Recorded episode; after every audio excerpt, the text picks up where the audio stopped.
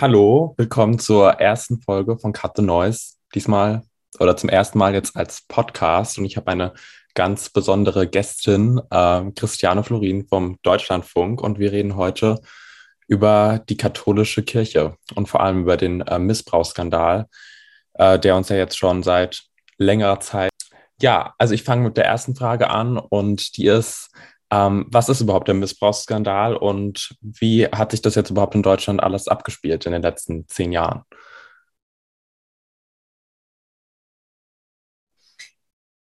Ich selber benutze das Wort Missbrauchsskandal zwar auch, weil ich glaube, dass fast jeder und jede, die das hört, der das hört, ungefähr weiß, was damit gemeint ist, aber ich benutze das Wort trotzdem ungern. Ähm, ich spreche sowieso meistens gar nicht von Missbrauch, sondern von sexualisierter Gewalt, weil Missbrauch, sexueller Missbrauch, das würde ja voraussetzen, dass es auch einen sexuellen Gebrauch gibt, zum Beispiel von Kindern, und den gibt es natürlich nicht. Also ich habe mit diesem Wort in verschiedener Hinsicht Schwierigkeiten, aber ich habe auch Schwierigkeiten mit dem Wort Skandal.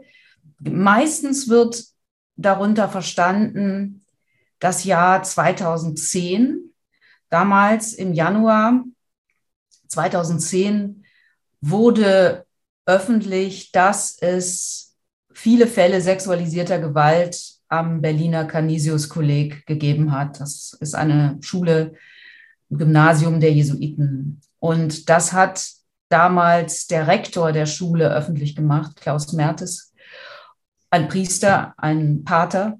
Und das war eben das Besondere, dass das jemand war aus der Kirche, der das von sich aus öffentlich macht. Berichterstattung über sexualisierte Gewalt durch Kleriker hat es auch vorher gegeben, aber 2010 wurde das dann öffentlich gemacht durch einen Priester.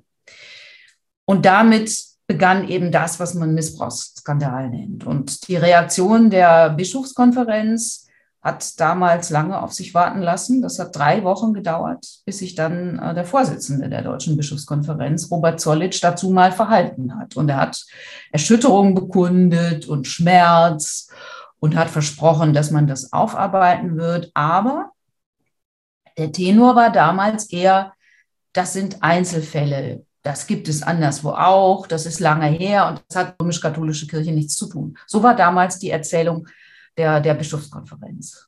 Und wir wissen ja, eigentlich wussten wir es damals auch schon, aber es wurde nie offiziell eingestanden. Wir wissen ja, dass das nicht stimmt, dass es sehr wohl mit dem System katholische Kirche zu tun hat und dass es auch keine Einzelfälle sind und dass es mitnichten alles lange her war.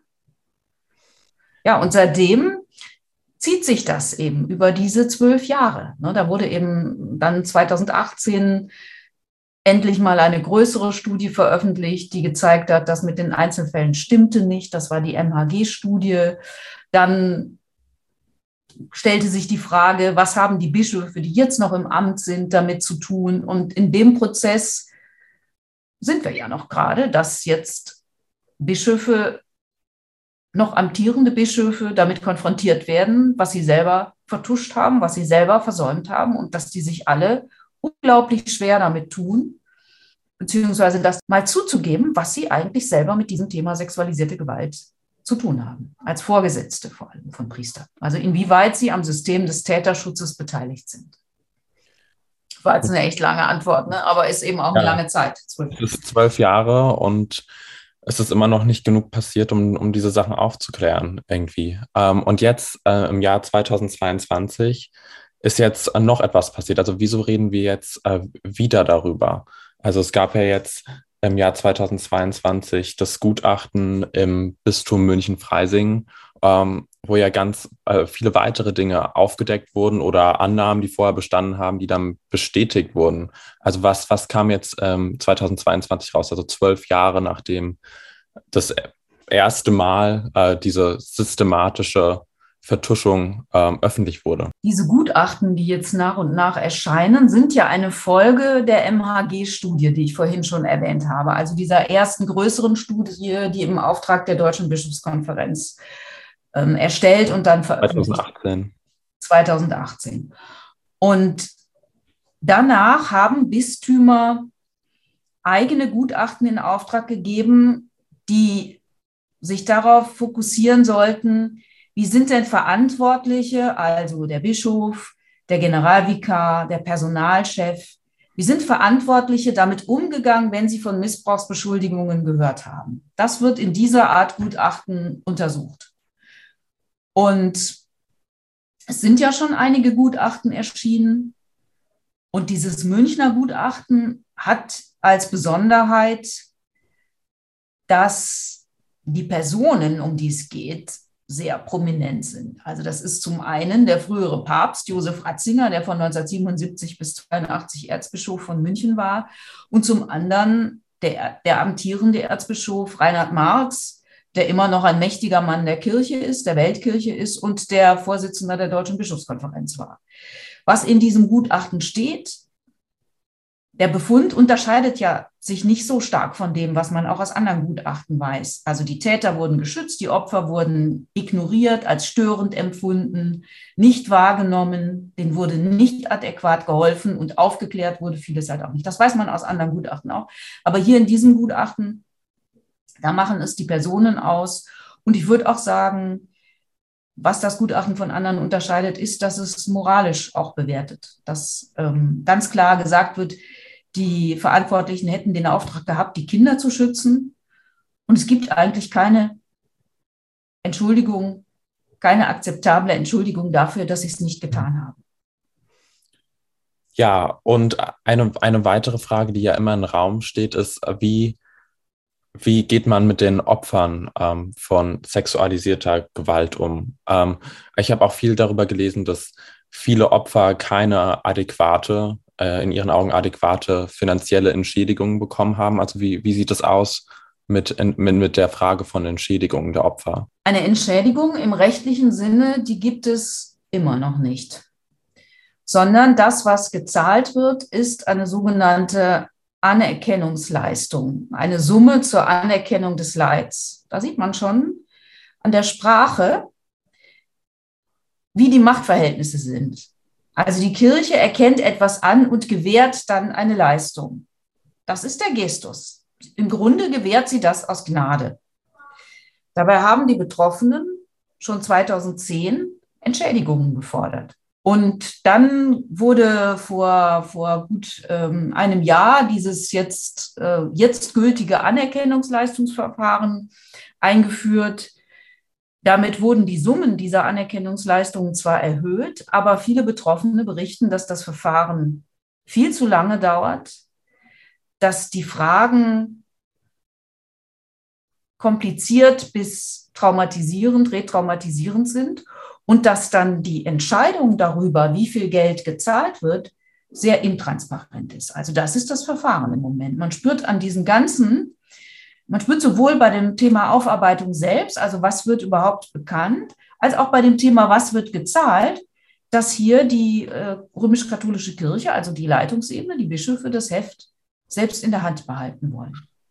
Und, und wie gehen die Opfer damit um, die ja teilweise als Kinder, also ja, als Kinder äh, Opfer wurden? Wie gehen die heute damit um? Also sind sie da, dieses, das prägt ja das gesamte Leben, wenn man Opfer von sexuellem Missbrauchs wird die Opfer als geschlossene monolithische Gruppe gibt es, gibt es nicht. Es gibt natürlich auch da viele Studien und du merkst es auch, wenn du mit Betroffenen sprichst. Die Mehrheit ist geprägt davon fürs ganze Leben. Ja. Viele berichten, viele berichten davon, dass sie das erstmal so in sich verschlossen hatten und dass es Jahrzehnte gedauert hat, bis das überhaupt wieder nach oben gekommen ist. Manchmal ja auch oder oft auch durch die Berichterstattung. Also 2010 war ein ganz wichtiges Jahr, in dem sich viele Betroffene gemeldet haben und zum ersten Mal überhaupt darüber gesprochen haben, als Erwachsene, was ihnen als Kind passiert ist. Das ist übrigens, merke ich jetzt so an Reaktionen auf die Berichterstattung über das Münchner Gutachten genauso. Also ich habe jetzt wieder mit vielen Betroffenen gesprochen, die mir gesagt haben, sie haben sich bisher überhaupt noch nicht jemandem gegenüber zu diesem Thema geöffnet. Und jetzt aber wieder durch diese umfassende Berichterstattung löst das etwas in ihnen aus. Also die Betroffenen gibt es, gibt es nicht. Und es gibt, es kämpft, es kämpfen auch nicht alle Betroffene, sondern viele ja, äh, scheuen ja die Öffentlichkeit, sprechen auch nicht mit Journalistinnen und Journalisten, aber viele sprechen äh, mit uns, erzählen ihre Geschichte und möchten, dass das, dass das öffentlich bekannt wird, damit klar wird, worüber wir da sprechen. Denn äh, ich meine, Missbrauch und auch sexualisierte Gewalt, das sind so abstrakte Wörter, äh, aber es ist ja auch wichtig zu benennen, was da den Menschen geschehen ist, mit wie viel ja, Brutalität ähm, die Taten begangen wurden, mit wie viel Brutalität sie vertuscht wurden und mit wie viel Leid die Betroffenen bis heute eben zu kämpfen haben. Und das in einer Institution, die für sich in Anspruch nimmt, äh, na, den Kindern gehört das Himmelreich und man steht an der Seite der Schwachen und so weiter und so fort. Und das macht ja auch die besondere Fallhöhe aus hier, äh, wenn man die Kirche die, äh, mit anderen Institutionen vergleicht. Aber ähm, die, also wenn, wenn dann so Bischöfe gerne sagen, wir stehen an der Seite der Betroffenen oder wir haben jetzt verstanden, wir haben, wir nehmen jetzt die Perspektive der Betroffenen ein, das stimmt nicht. Das kann ja. stimmen. Ja, in diesem System kann das nicht stimmen. Ich finde das auch interessant an der Stelle für den Vergleich zu anderen Ländern zu wagen. Zum Beispiel, äh, also in anderen Ländern gibt es ja auch, auch diese Skandale von sexualisierter Gewalt, zum Beispiel in Frankreich, nur dass dort die Aufklärung anders stattgefunden hat oder stattfindet. Also in Frankreich gab es ja eine unabhängige staatliche Kommission, die äh, sich genau angeschaut hat und ermittelt hat. Und dort kam raus, dass 216.000 Minderjährige, also das ist eine geschätzte Zahl teilweise, äh, Opfer von sexueller, sexualisierter Gewalt sind, äh, wurden ähm, und das von 2900 bis 3200 Priestern und, und Geistliche, die das begangen haben. Und da stellt sich mir die Frage, wenn, also brauchen wir sowas auch in Deutschland, eine unabhängige Aufklärung politisch? Und wieso hat die Politik so viel Angst, dort ähm, das anzugehen? Meine Meinung dazu ist, ja, wir unabhängige staatliche Aufklärung, Aufarbeitung ist auf, also man muss unterscheiden, Aufklärung ist eigentlich die Aufgabe der Justiz. Straftaten aufzuklären, zu ermitteln, die Täter zu bestrafen, das ist eigentlich Aufgabe der Justiz. Aufarbeitung ist ja noch mal was anderes. Da bezieht man sich auf oft schon verjährte Taten, da bezieht man sich aber auch auf einen gesellschaftlichen Prozess, von dem man sagt, da ist großes Unrecht geschehen und verdammt normal, es ist die Aufgabe der Gesellschaft und in dem Fall eben auch eigentlich die Aufgabe der Politik, sich darum zu kümmern, dass wenigstens auf diese Weise noch Gerechtigkeit geschieht, dass man sagt, das war das große Unrecht, das hätte geschehen sollen, das ist aber nicht passiert und wir versuchen jetzt, soweit es noch geht, da etwas äh, ja, etwas materiell wieder gut zu machen und wenigstens auch den Betroffenen zu helfen, indem wir sagen, so war's. Das ist ja auch für, für viele Betroffene wichtig, dass anerkannt wird, so war's, weil sie das ja oft gar nicht erlebt haben, dass ihnen geglaubt wurde. Also das ist eben der Sinn von Aufarbeitung, dass man sagt, was war, gegen eine Macht, die diese Wahrheit unterdrückt. Und diese Rolle spielt ja die römisch-katholische Kirche. So. Und jetzt ist das aber 2010 nicht passiert mit dieser unabhängigen staatlichen Aufarbeitung, obwohl es damals schon in der Diskussion war. Und bis jetzt ist das ja nicht passiert. Nach der MHG-Studie ist mir niemand aus dem Bundestag aufgefallen, der oder die gefordert hätte, wir müssen das jetzt unabhängig aufklären. Nach dem Münchner Gutachten sehe ich das auch nicht. Ich bin jetzt gerade noch mal für, für, einen längeren, ähm, für ein längeres Feature, habe ich noch mal Anfragen gestellt an äh, verschiedene Ministerien. Was haben Sie denn jetzt konkret vor, was eine staatliche Aufarbeitung anbetrifft? Die Antwort ist, die Aufarbeitung bleibt bei den Kirchen. Und es reicht, was bisher an, es gibt ja eine gemeinsame Erklärung zwischen der Bischofskonferenz und dem unabhängigen Missbrauchsbeauftragten der Bundesregierung zwei Jahre alt ist diese Erklärung. Und diese Erklärung, das sei erstmal genug. Also was, was dann politischerseits oft angeführt wird, ist, ja, die Kirchen tun aber so viel Gutes, die sind doch wichtig für das Soziale, im Bildungsbereich, im Gesundheitsbereich. Und man kann die Kirchen doch nicht auf Missbrauch reduzieren. Das ist so die Haltung. Ja. Oder dass gesagt wird, ja, wenn aufgearbeitet wird, dann aber nicht speziell so wie es in Frankreich war, nur die römisch-katholische Kirche, sondern dann alles, dann evangelische Kirche, Sportvereine, staatliche Heime und so weiter und so fort. Nur wenn Sie sagen, Sie machen alles, dann führt das meistens dazu, dass irgendwie gar nichts wirklich angefangen wird. Also ich sehe jetzt auch bei dieser neuen, bei der neuen Regierung nicht den Ehrgeiz, daran etwas grundlegend zu ändern. Ich glaube, die Aufarbeitung bleibt weiter ähm, in der Hand der Kirchen, in dem Sinne, dass die Bischöfe das Heft in der Hand behalten. Und die ja teilweise selbst vertuscht haben und nicht wirklich für zur Transparenz beigetragen haben. Aber ich finde die Unterscheidung total interessant zwischen Aufklärung und Aufarbeitung. Also wie sieht es denn aus mit der Aufklärung? Also wieso ähm, ist es denn jetzt auch momentan so schwierig für manche Opfer auch über die Justiz Gerechtigkeit zu erfahren? Ja, das Haupt, also man muss wissen, äh, sexualisierte Gewalt ist ja nicht anzeigenpflichtig. Das ist schon mal ein ganz wichtiger Grundgedanke. Es muss nicht Anzeige erstattet werden. Ähm, die, die Bischofskonferenz hat sich äh, 2010 dazu verpflichtet, die Fälle der Staatsanwaltschaft anzuzeigen, von denen die Bischöfe Kenntnis haben. Ob sie das immer gemacht hat, da sieht man ja jetzt auch in den Gutachten, dass sie das nicht immer gemacht hat. Ähm, die Gründe dafür, dass nur so wenig vor staatlichen Gerichten gelandet ist, sind aber noch, noch vielschichtiger. Also zum einen ähm, spielt auch die Justiz keine ruhmreiche Rolle da, sind viele Verfahren eingestellt, offenkundig aus Rücksicht auf die Kirche und in dem Fall eben auch eigentlich die Aufgabe der Politik, sich darum zu kümmern, dass wenigstens auf diese Weise noch Gerechtigkeit geschieht, dass man sagt, das war das große Unrecht, das hätte geschehen sollen, das ist aber nicht passiert. Und wir versuchen jetzt, soweit es noch geht, da etwas, äh, ja, etwas materiell wieder gut zu machen und wenigstens auch den Betroffenen zu helfen, indem wir sagen, so war's. Das ist ja auch für, für viele Betroffene wichtig, dass anerkannt wird, so war's, weil sie das ja oft gar nicht erlebt haben, dass ihnen geglaubt wurde. Also das ist eben der Sinn von Aufarbeitung, dass man sagt, was war, gegen eine Macht, die diese Wahrheit unterdrückt.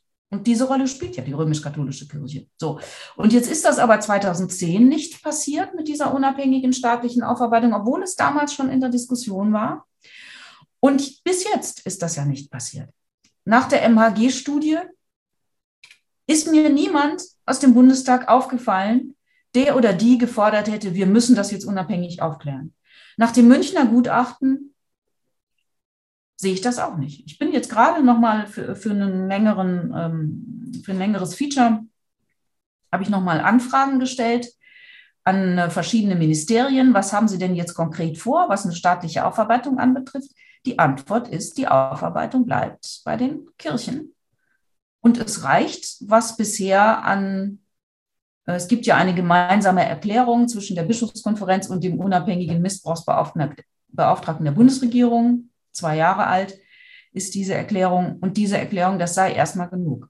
Also was, was dann politischerseits oft angeführt wird, ist, ja, die Kirchen tun aber so viel Gutes, die sind doch wichtig für das Soziale, im Bildungsbereich, im Gesundheitsbereich. Und man kann die Kirchen doch nicht auf Missbrauch reduzieren. Das ist so die Haltung. Ja. Oder dass gesagt wird, ja, wenn aufgearbeitet wird, dann aber nicht speziell so wie es in Frankreich war, nur die römisch-katholische Kirche, sondern dann alles, dann evangelische Kirche, Sportvereine, staatliche Heime und so weiter und so fort. Nur wenn Sie sagen, Sie machen alles, dann führt das meistens dazu, dass irgendwie gar nichts wirklich angefangen wird. Also ich sehe jetzt auch bei dieser neuen, bei der neuen Regierung nicht den Ehrgeiz, daran etwas grundlegend zu ändern. Ich glaube, die Aufarbeitung bleibt weiter ähm, in der Hand der Kirchen, in dem Sinne, dass die Bischöfe das Heft in der Hand behalten und die ja teilweise selbst vertuscht haben und nicht wirklich für zur Transparenz beigetragen haben. Aber ich finde die Unterscheidung total interessant zwischen Aufklärung und Aufarbeitung. Also wie sieht es denn aus mit der Aufklärung? Also wieso ähm, ist es denn jetzt auch momentan so schwierig für manche Opfer auch über die Justiz Gerechtigkeit zu erfahren? Ja, das Haupt, also man muss wissen, äh, sexualisierte Gewalt ist ja nicht anzeigenpflichtig. Das ist schon mal ein ganz wichtiger Grundgedanke. Es muss nicht Anzeige erstattet werden. Ähm, die, die Bischofskonferenz hat sich äh, 2010 dazu verpflichtet, die Fälle der Staatsanwaltschaft anzuzeigen, von denen die Bischöfe Kenntnis haben. Ob sie das immer gemacht hat, da sieht man ja jetzt auch in den Gutachten, dass sie das nicht immer gemacht hat.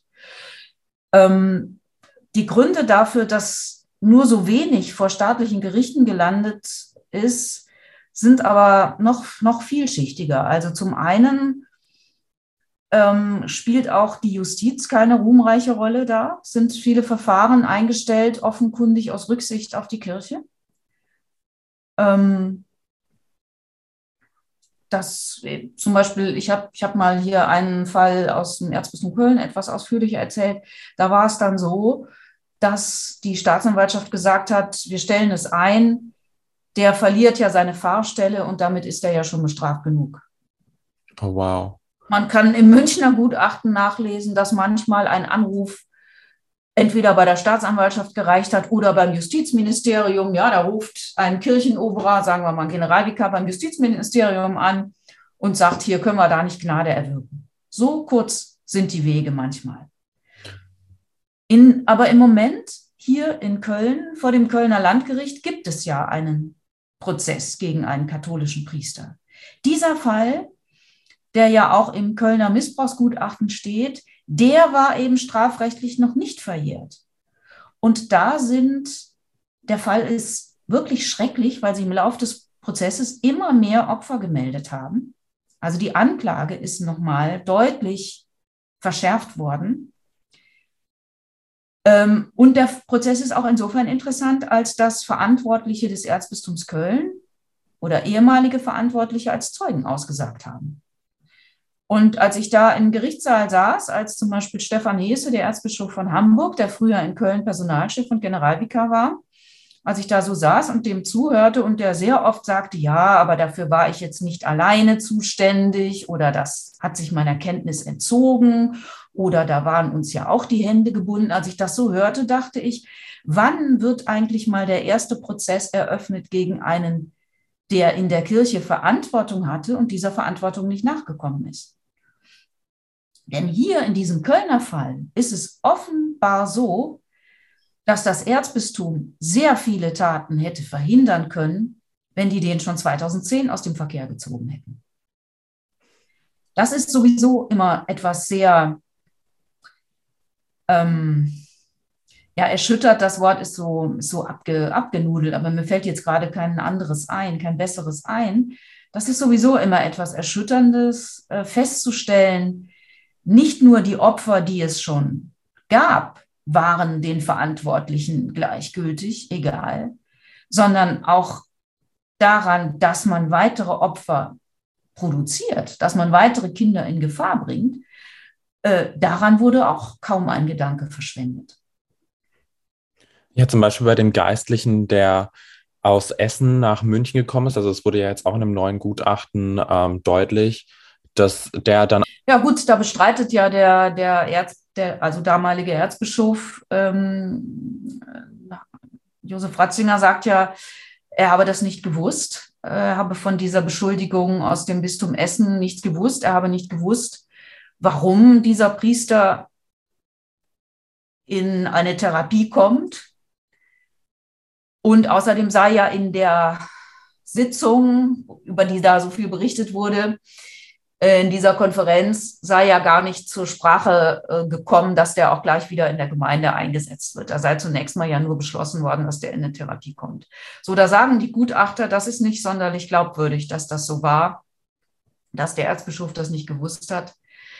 Aber äh, geht jetzt ja auch gar nicht alleine um Josef Ratzinger. Man sieht ja an seinem Vorgänger und an seinem, Nach an seinem Nachfolger dieser Gedanke, wir müssen das aufklären, wir müssen weitere Opfer verhindern, der hat einfach überhaupt keine, überhaupt keine Rolle gespielt. Ich weil glaub, ich glaube, weil irgendwann, wenn man diese Stufe der Karriere erreicht hat, wenn man so tief in diesem System drin ist, dann kommen diesen Herren einfach nicht mehr die naheliegendsten Gedanken, sondern dann gibt es nur noch Angst um die eigene Karriere, um einen möglichen Konflikt, Sehr wichtig ist auch die Angst, das betrifft unseren Beruf, die Angst vor der Öffentlichkeit. Ein ganz wichtiger Faktor, dass das nun ja nie öffentlich wurde, dass nun ja nie öffentlich ähm, erkennbar wurde, dass Priester Probleme haben, ja, mit dem Zölibat, mit ihrem Sexualleben. Das sollte eben, das, das sollte alles unter Verschluss bleiben. Also das ist so eine, das ist so ein, so ein Bündel an, an Motiven, die einerseits systemisch sind und andererseits natürlich auch persönlichkeitsbedingt sind. Als ich äh, für dieses Interview re recherchiert habe, ist mir ganz oft der Begriff Macht aufgefallen und dass der Begriff Macht eigentlich früher, dass darüber in der Kirche nicht gesprochen wurde, obwohl diese Positionen eigentlich sehr, sehr viel mit äh, Macht zu tun haben. Und auch der sexuelle Missbrauch an sich ist ja auch irgendwie die Macht zu missbrauchen über eine andere Person. Ähm, können Sie vielleicht noch, äh, kannst du vielleicht noch mal darüber ein bisschen sprechen, über die Bedeutung von Macht in der Kirche? Also ähm, ich habe ja 2017 ein Buch geschrieben äh, mit dem Titel Weiberaufstand. Untertitel, warum Frauen in der katholischen Kirche mehr Macht brauchen. Und da dachte ich, klar, bei dem Titel, das provoziert natürlich, aber ich dachte, das Wort, das provoziert, ist das Weib weil das ja ein sehr abwertendes Wort ist. Aber das Wort, das viel mehr provoziert hat als Weib, ist das Wort Macht. Und ich habe Politikwissenschaft studiert. Ich bin ja keine Theologin, sondern Politikwissenschaftlerin. Und für mich ist, äh, also nicht für mich, sondern in diesem Fach ist das Nachdenken über Macht selbstverständlich, weil selbstverständlich ist, dass in Institutionen, aber auch in sozialen Beziehungen Macht ausgeübt wird. Und eine Verfassung ist ja nichts anderes als die Organisation von Machtverhältnissen, auch Einrichtung von Machtkontrolle und so weiter. Und ich war in äh, einer gewissen Naivität 2017 dann völlig überrascht, welche Abwehr dieses Wort Macht ausgelöst hat. Ähm, nicht nur bei den rechten Katholiken, bei den Rechtskatholiken, sondern auch in den sogenannten liberalen Kreisen. Da wird einem ernsthaft, sagen die einem, es gibt doch gar keine Macht in der Kirche. Es geht doch um Dienst und nach Macht soll man doch gar nicht streben. Wo ich denke, naja, aber es ist ja nun offenkundig, dass Macht ausgeübt wird und dass Macht missbraucht wird. Und zwar nicht nur auf der ganz hohen Ebene, ja, auf der Ebene von, von Papst oder Bischof, sondern ganz alltäglich in der Gemeinde wird Macht ausgeübt, schon alleine dadurch, dass vieles, was eine geweihte Person sagt, einfach nicht in Frage gestellt werden soll. Und erst aufgrund dieser Reaktion habe ich mich dann noch mal ein bisschen intensiver und auch theoretischer damit beschäftigt, wie wird eigentlich Macht in der Kirche ausgeübt? Nochmal so berühmte Macht, also Leute, die, die Denker, die über Macht nachgedacht haben, herangezogen, Max Weber, Foucault äh, und, und, und andere, äh, Luhmann, äh, und das versucht auf das System katholische Kirche anzuwenden.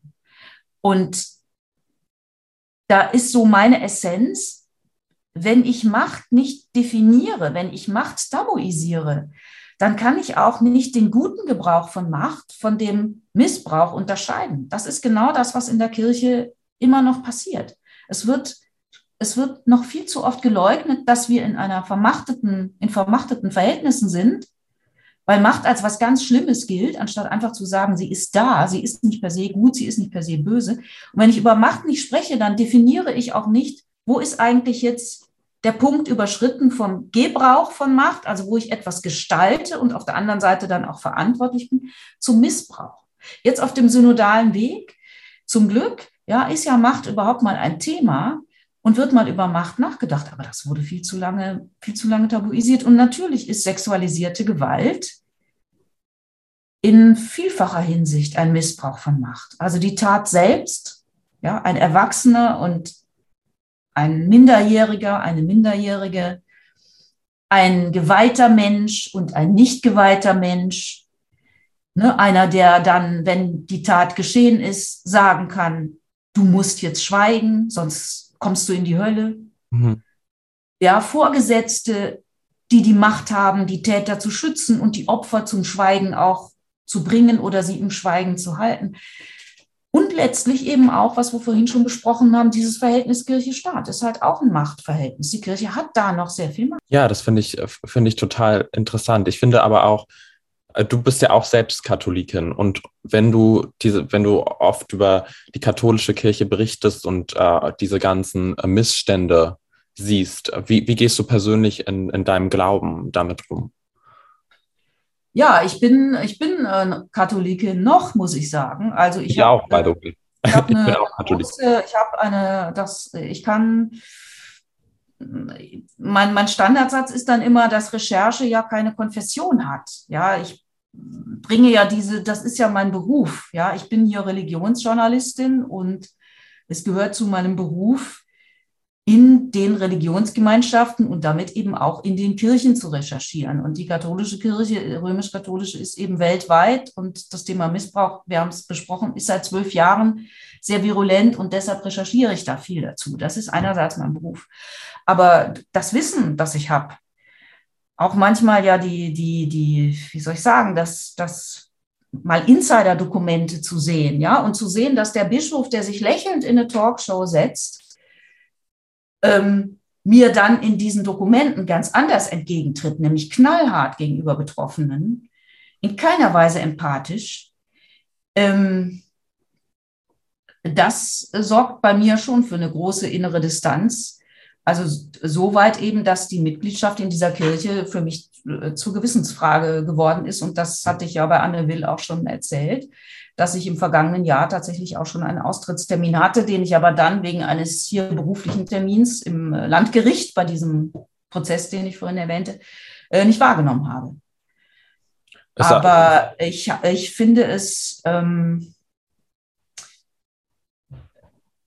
also ich, ähm, ich, ich, gehöre auch nicht zu denen, die sagen, ach, ich habe hier meinen Glauben und die Institution, die kann meinen Glauben nicht ankratzen. So ist das nicht.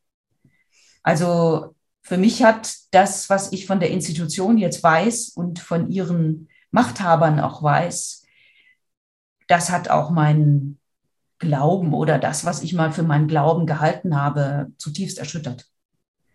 Also für mich war äh, der Glaube, so wie ich aufgewachsen bin, wie ich mich, wofür ich mich in meiner Jugend äh, engagiert habe, war immer verbunden mit Gerechtigkeit und nicht mit Macht und Hierarchie und schönen Kleidchen oder Weihrauch, sondern immer auch die Frage in einem Machtsystem, wer ist hier der Schwächere? Wer braucht hier Unterstützung? Ne? Und ähm, ich finde, eine Institution, die diesem, also die diesem Glauben an Gerechtigkeit nicht dient, die kann ich nicht unterstützen. Und ich glaube, das ist ja eine Frage, vor der viele Katholiken stehen einfach. Ähm, die Frage, bleibe ich in der Kirche? Helfe ich vielleicht irgendwie, die zu verändern? Oh, oder, oder gehe ich da raus? Also gibt es noch Hoffnung für diese Kirche, die strukturell diese massiven Probleme hat? Also wir haben ja vorhin auch schon über die Studie 2018 gesprochen. Danach gibt es, gibt es ja diesen synodalen Weg, den Weg äh, Reform zu ermöglichen, wo ja auch die Frage besteht, wird es Rom überhaupt zulassen dann am Ende? Also gibt es ähm, deiner Meinung nach Hoffnung noch, diese, diese Kirche zu reformieren und diese Machtstrukturen zu verändern? Mit dem Wort Hoffnung habe ich auch Schwierigkeiten, weil wenn ich jetzt sage, ich habe keine Hoffnung, dann klingt das, also ist nicht so. Ja, ich bin kein Mensch, der, der keine Hoffnung hat, überhaupt nicht. Ähm, aber mir ist bei aller Wertschätzung für die Arbeit auf dem synodalen Weg, mir ist das viel zu zahm. Ich finde nicht, mir ist das viel zu wenig konfrontativ. Ich finde nicht, dass man so taktieren kann, wie es bei der letzten Synodalversammlung in Frankfurt gewesen ist, dass die Bischöfe, die dort sitzen, die schwer belastet sind durch Gutachten, dass die überhaupt nicht zur Rede gestellt werden, sondern dass gesagt wird, ja, aber davon brauchen wir doch einige für unsere Reformen. Das finde ich nicht richtig. Ich finde schon, die müssten zur Rede gestellt werden, zur Rechenschaft gezogen werden, sich verantworten. Und das sollten nicht die sein, die sich, die auserkoren werden, um irgendwie die Bitten für die Erneuerung der Kirche an die zu richten. So läuft es ja. ja. Der synodale Weg kann ja von sich aus gar nichts erneuern, sondern man kann ja nur die Bischöfe um etwas bitten und die deutschen Bischöfe sollen dann wieder Rom um irgendwas bitten. Also das, diese ganze Konstruktion halte ich schon für schief. Also ähm, eine Frage. Ist das zu brav, äh, zu zahm und letztlich eben auch wieder zu wenig an Gerechtigkeit orientiert. Eine Frage, die ich mir immer gestellt habe, ist, also oft wird ja über den synodalen Weg, also das ist ja oft die Hoffnung, die auch medial von der katholischen Kirche immer im, im Zentrum steht. Aber ich habe mich gefragt, kann die katholische Kirche in Deutschland überhaupt diese Reform umsetzen, ohne dass es Unterstützung aus Rom gibt? Also Veränderungen bei der Sexualmoral ähm, oder Fra die Ro Rolle von Frauen in der Kirche zu verändern, können, kann die deutsche Bischofskonferenz das überhaupt alleine machen? Nein, das kann sie nicht alleine machen. Aber das ist ja auch jedem und jeder, der auf dem synodalen Weg unterwegs ist, klar, dass, dass das nicht geht, sondern dass dann Bitten formuliert werden, die dann vermutlich bei dieser Synode, bei dieser Weltbischofssynode irgendwie als Eingabe formuliert werden. Das also ich finde, das kann kein Argument sein, diese Weltkirche, dass, dass man das natürlich vieles, also die Sexualmoral, die Weiheämter für Frauen, dass das eine weltkirchliche Entscheidung ist, das kann ja kein Argument dagegen sein, äh, das zu thematisieren. Nur, ähm, wenn ich mir so die Machtverhältnisse weltkirchlich angucke, dann glaube ich, dass, dass man sich einfach klar machen muss, dass viele von dieser bestehenden Ordnung profitieren. Mhm. Das, was jetzt da ist, das ist ja nicht unabsichtlich, das unterläuft ja nicht einfach so, sondern das ist ja bewusst so gewollt. Es ist ja eine bewusste Entscheidung, die übrigens auch von Papst Franziskus ja nochmal wiederholt worden ist. Es ist eine bewusste Entscheidung, Frauen zu diskriminieren. Es ist eine bewusste Entscheidung, homosexuelle oder nicht-binäre Menschen zu diskriminieren. Dessen, das muss, finde ich, muss man sich immer klar machen und nicht so so tun und sagen, ach ja, so mit ein bisschen Geduld. Nein, das ist nicht so, sondern das ist eine Entscheidung, die bewusst so getroffen wurde, um bestimmte Machtverhältnisse zu erhalten. Und von diesen Machtverhältnissen profitieren, profitieren noch viele. Ja, in Deutschland, ja. in Deutschland, da sieht man das ja jetzt, bröckelt es ja, also ich denke schon, dass viele von denen, die jetzt äh, austreten, ähm, entsetzt sind über die sexualisierte Gewalt, aber auch enttäuscht sind, weil bestimmte Reformhoffnungen sich einfach auch nach Jahrzehnten nicht erfüllen. Also ich glaube, dass jetzt viele von denen, die austreten, eher dem liberalen Lager, dem Reformlager zuzurechnen sind. Also dass die Kirche in Deutschland wird sich so schon ausdünnen, glaube ich. Aber in anderen Teilen der Welt ist dieses Autoritäre, dieses so ganz anders sein als moderne Gesellschaften, plurale Gesellschaften, tolerante und offene Gesellschaften, dieses so ganz anders sein, ist das ein großes Versprechen. Da kann man damit punkten. Mhm. Und deshalb, äh, das macht mich nicht sonderlich hoffnungsfroh, wenn ich nach Rom blicke. Also die, die, der Liber die liberalen Katholiken sind jetzt momentan nicht unbedingt die auf dem Vormarsch sind in Rom oder in der Weltkirche. Ja, auch, in, auch jetzt im, auch im Vatikan ja auch nicht.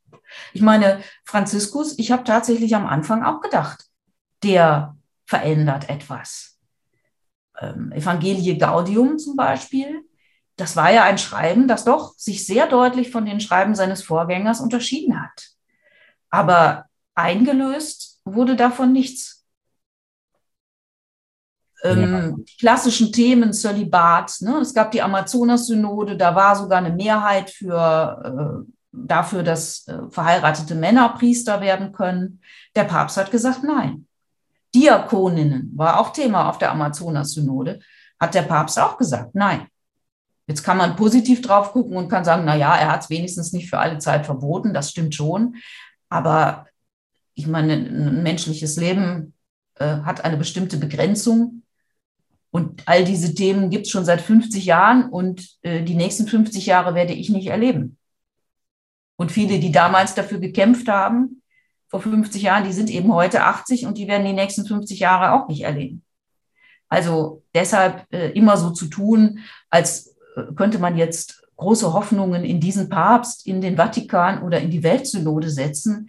Also an so einer Hoffnungshypnose will ich mich nicht beteiligen. Also wenn äh, momentan treten ja sehr, sehr viele äh, aus der Kirche aus. Ähm, ich habe auch mal geschaut bei mir und da sind alle Termine ausgebucht bis Ende März.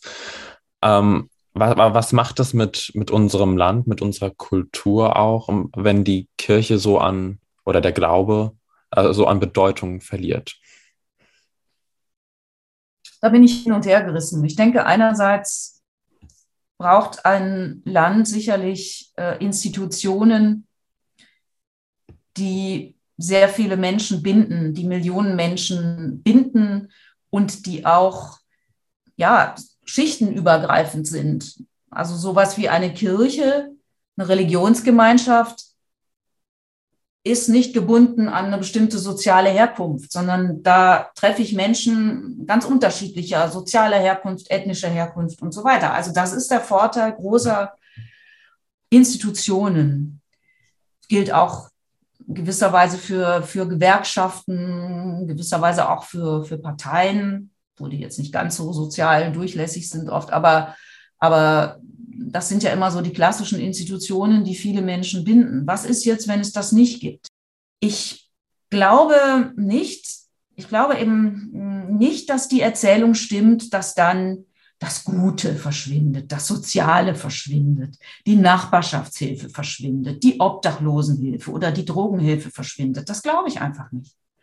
Ich, ich glaube, dass sich dann, das ist sicher mühsam als an etwas bestehen, mühsamer als an was Bestehendes anzuknüpfen, aber ich glaube, dann wächst etwas Neues. Also es wird nicht eine eiskalte Gesellschaft, nur weil die Kirchen an Bedeutung verlieren. Das glaube ich einfach nicht eine Institution, die sich so eiseskalt gezeigt hat gegenüber denen, denen sie zur Hilfe verpflichtet gewesen wäre, zur Gerechtigkeit verpflichtet gewesen wäre.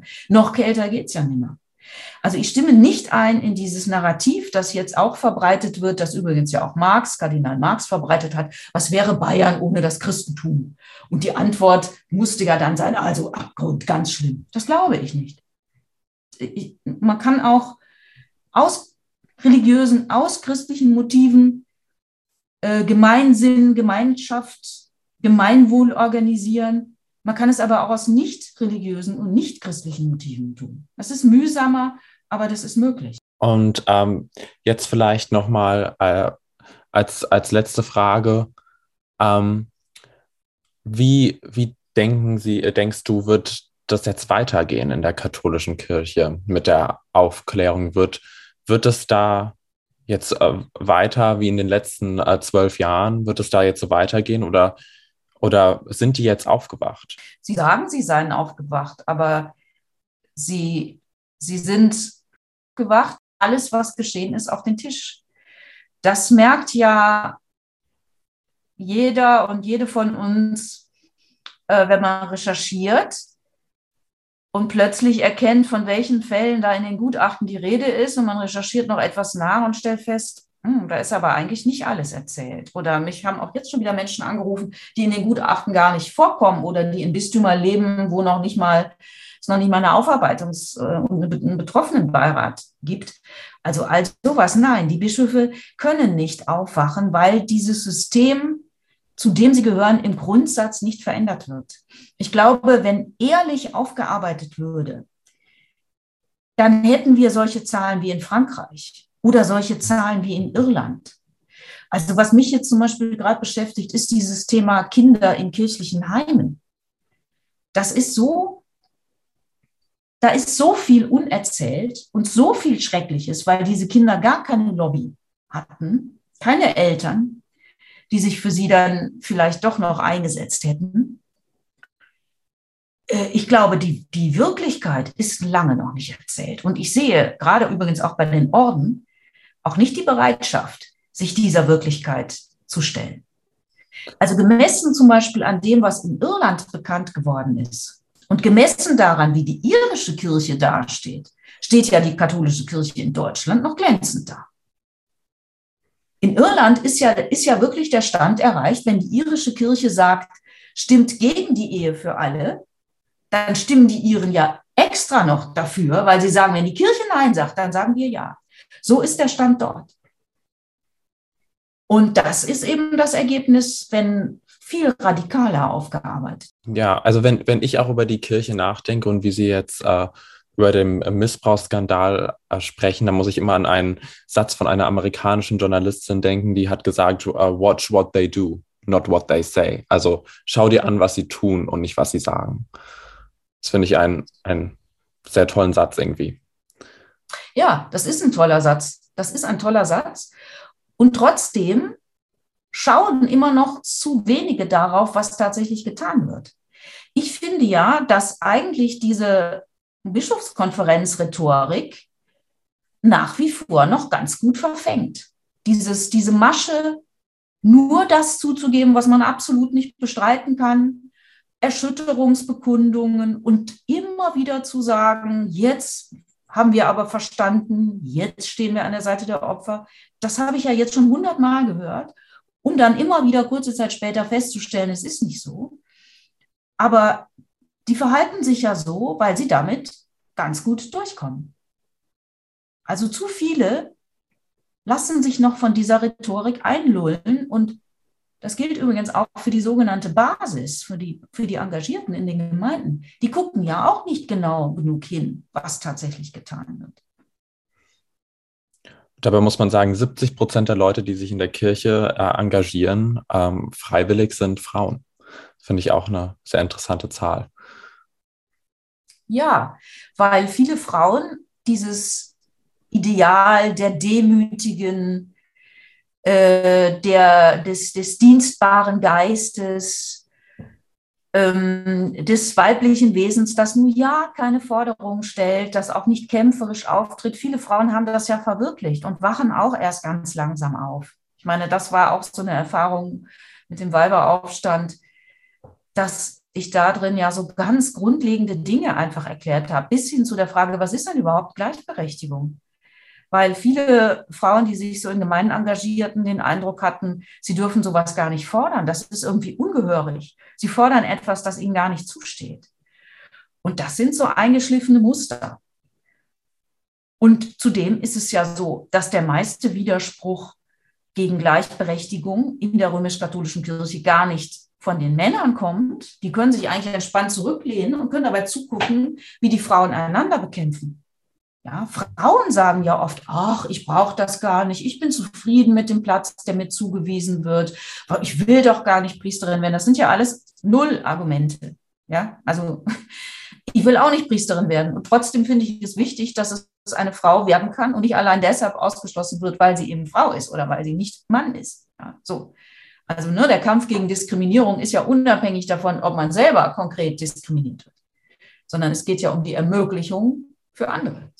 Und so einfache Dinge, äh, die werden, die, die, die müssen sie, die musst du, die musst du erklären, äh, was mir immer zeigt, wie weit diese Gehirnwäsche reicht. Also die fängt schon sehr, sehr früh an. Viele Leute akzeptieren in der römisch-katholischen Kirche noch in dieser absolutistischen Monarchie, was sie anderswo natürlich nicht mehr akzeptieren würden, am Arbeitsplatz oder oder wo auch immer, ja, oder in der Politik. Ja, da, da gibt es ja auch noch momentan, ist es ja auch noch so, dass es unterschiedliche Regeln gibt. Also es gibt ja auch noch das äh, kirchliche Arbeitsrecht, ähm, das in Deutschland gilt. Das unterstreicht ja auch nochmal die unterschiedliche Rolle, die die Kirche zum Beispiel in Deutschland hat im Vergleich zu Frankreich, wo die Kirche komplett separiert ist vom Staat. Und hier in Deutschland wird ja immer noch die Kirchensteuer vom Staat eingeholt. Also die Beziehung zwischen Kirche und Staat ist in Deutschland grundsätzlich anders im Vergleich zu anderen Demokratien. Und das finde ich unheimlich interessant. Ja, das ist, ich, ich will nicht sagen, dass in Deutschland dieses kooperative Verhältnis, das gilt ja nicht nur für die Kirchen und den Staat, das gilt ja grundsätzlich für Religion und Staat. Ich will nicht sagen, dass dieses kooperative Verhältnis zwischen Religion und Staat so komplett dass man das komplett in die Tonne kloppen muss. Ich finde nicht, dass Frankreich, was Religionspolitik anbetrifft, ein positives Beispiel ist. Religion so abzudrängen und zu sagen, damit wollen wir gar nichts zu tun haben als Staat, führt ja dann nicht gut umgehen kann. Das sieht man ja in Frankreich sehr deutlich, dass der französische Staat auf das äh, Erstarken des Islams und des Islamismus nicht gut vorbereitet war. Und da jetzt zu sagen, so ein laizistisches Modell, das ist ein Allheilmittel, das glaube ich eigentlich nicht. Nur, wenn es um Straftaten geht und um die Vertuschung von Straftaten, da ist natürlich Kooperation völlig falsch. Und das ist ja das, was wir hier in Deutschland haben. Ich finde Religionsunterricht und, und Theologie an staatlichen Universitäten, das ist ja das eine, was ich nicht prinzipiell verwerflich finde. Aber das andere ist eben, dass der Staat bei Straftaten, bei Täterschutz einer großen Institution eben nicht genau hinschauen möchte und auch an diesen Verhältnissen nichts ändern möchte. Dass die Institution selber kein Interesse daran hat, an diesen Verhältnissen was zu ändern, das ist ja ganz klar. Ne? Institutionen sind immer auf Selbsterhalt und Machterhalt. So. Aber dass der Staat nicht Hebel ansetzt, die er hätte, das verstehe ich nicht. Ja. Und das kirchliche Arbeitsrecht, das ist ja jetzt durch Out in Church ähm, nochmal besonders zu einem, zu einem Thema geworden. Aber auch da frage ich mich, das hat doch jeder Bischof vorher gewusst, dass das ganz konkretes Leid erzeugt, dass die Bischöfe auch die Menschen in der Hand haben und sagen können, entweder ich kündige euch, wenn ihr äh, die Ehe für alle eingeht oder ihr bleibt von meinen Gnaden noch weiter beschäftigt. Das war doch jedem klar. Aber da hat es erstmal eines Films bedurft, dass die Bischöfe jetzt das bisschen machen, was sie dann machen und so halbgare Erklärungen abgeben, dass sie nicht kündigen werden. Also das zeigt ja auch, wie, wie stark dieser Systemerhalt ist. Und auch da, da steht ja im Koalitionsvertrag, dass man äh, als, als Staat, als Regierung mit den Kirchen sprechen wolle über das Arbeitsrecht. Aber auch das ist eben kooperativ. Der Staat kann die Kirchen nicht einfach zwingen, äh, diese Loyalitätsobliegenheiten zu streichen. Es gab ja jetzt auch ein Urteil vom Europäischen Gerichtshof, als ein Arzt in einem katholischen Krankenhaus, ähm, der geschieden war und dann nochmal geheiratet hat und dann gefeuert wurde und der ist dann vor, de, vor dem Europäischen Gerichtshof gegangen und hat da dafür Recht bekommen. Ja, da ging es um eine Tätigkeit, also Arzt, so hat, so hat ja dann das Gericht entschieden, ist ja eine Tätigkeit, die nicht unmittelbar mit der Verkündigung zu tun hat. Also das mit dem, mit dem Recht, mit dem Arbeitsrecht, das ist nochmal ein anderer Weg, der aber für Tätigkeiten, die unter diesen Verkündigungsauftrag fallen, nicht gilt und für Weiheämter ja auch nicht. Also ich werde ganz oft gefragt, ja, dass Frauen nicht Priesterin werden können, das verstößt doch gegen das Grundgesetz, das verstößt doch gegen Artikel 3 des Grundgesetzes. Das ist aber nicht richtig, denn das sind eben Ämter, die nach den Wahrheitsvorstellungen der Religionen besetzt werden. Und in die Wahrheitsvorstellungen greift der Staat eben nicht ein. Aber ein Chefarzt hat nichts mit der Wahrheitsvorstellung der Religion zu tun. So hat das das Gericht eben entschieden und deshalb, deshalb ging das da. Aber ne, eine Frau kann zum Beispiel nicht ähm, klagen, dass sie zur Priesterin geweiht werden will. Jedenfalls nicht aussichtsreich klagen. Da kann eben das Arbeitsgericht das nicht entscheiden. Aber richtig ist natürlich durch diese Rechtsprechung, ähm, sieht man ja auch auf einem anderen Feld, dass zum Beispiel Stellen männlich, weiblich, divers ausgeschrieben werden, auch wenn eigentlich die katholische Lehre divers überhaupt nicht anerkennt. Ja, laut katholischer Lehre gibt es ja divers überhaupt nicht, ja. sondern es gibt nur Mann und Frau. Aber das ist eben auch eine Folge der, der Arbeitsrechtssprechung, dass, dass ein großer Teil der Stellen auch mit divers ausgeschrieben werden muss, weil man sonst einfach bestimmten Normen nicht genügen würde. Aber Priester, männlich, weiblich, divers Ausschreibungen, die wir mal halt nicht finden. Oder Pfarrer. Ja, ich, ich, finde, ich finde ganz toll, dass wir in unserem Gespräch äh, so ganz verschiedene Punkte angesprochen haben. Wir haben über, über die Sexualmoral gesprochen, wir haben über die Beziehung Kirche, Staat gesprochen und dann auch noch im Vergleich zwischen äh, verschiedenen äh, Ländern gezogen. Deswegen äh, bedanke ich mich sehr, ähm, äh, dass du dir Zeit genommen hast äh, für meinen kleinen Podcast. ähm, und vielleicht, ähm, ja, sehen wir uns ja dann irgendwann mal wieder. Wenn, ja, würde mich freuen. Ja, Dankeschön.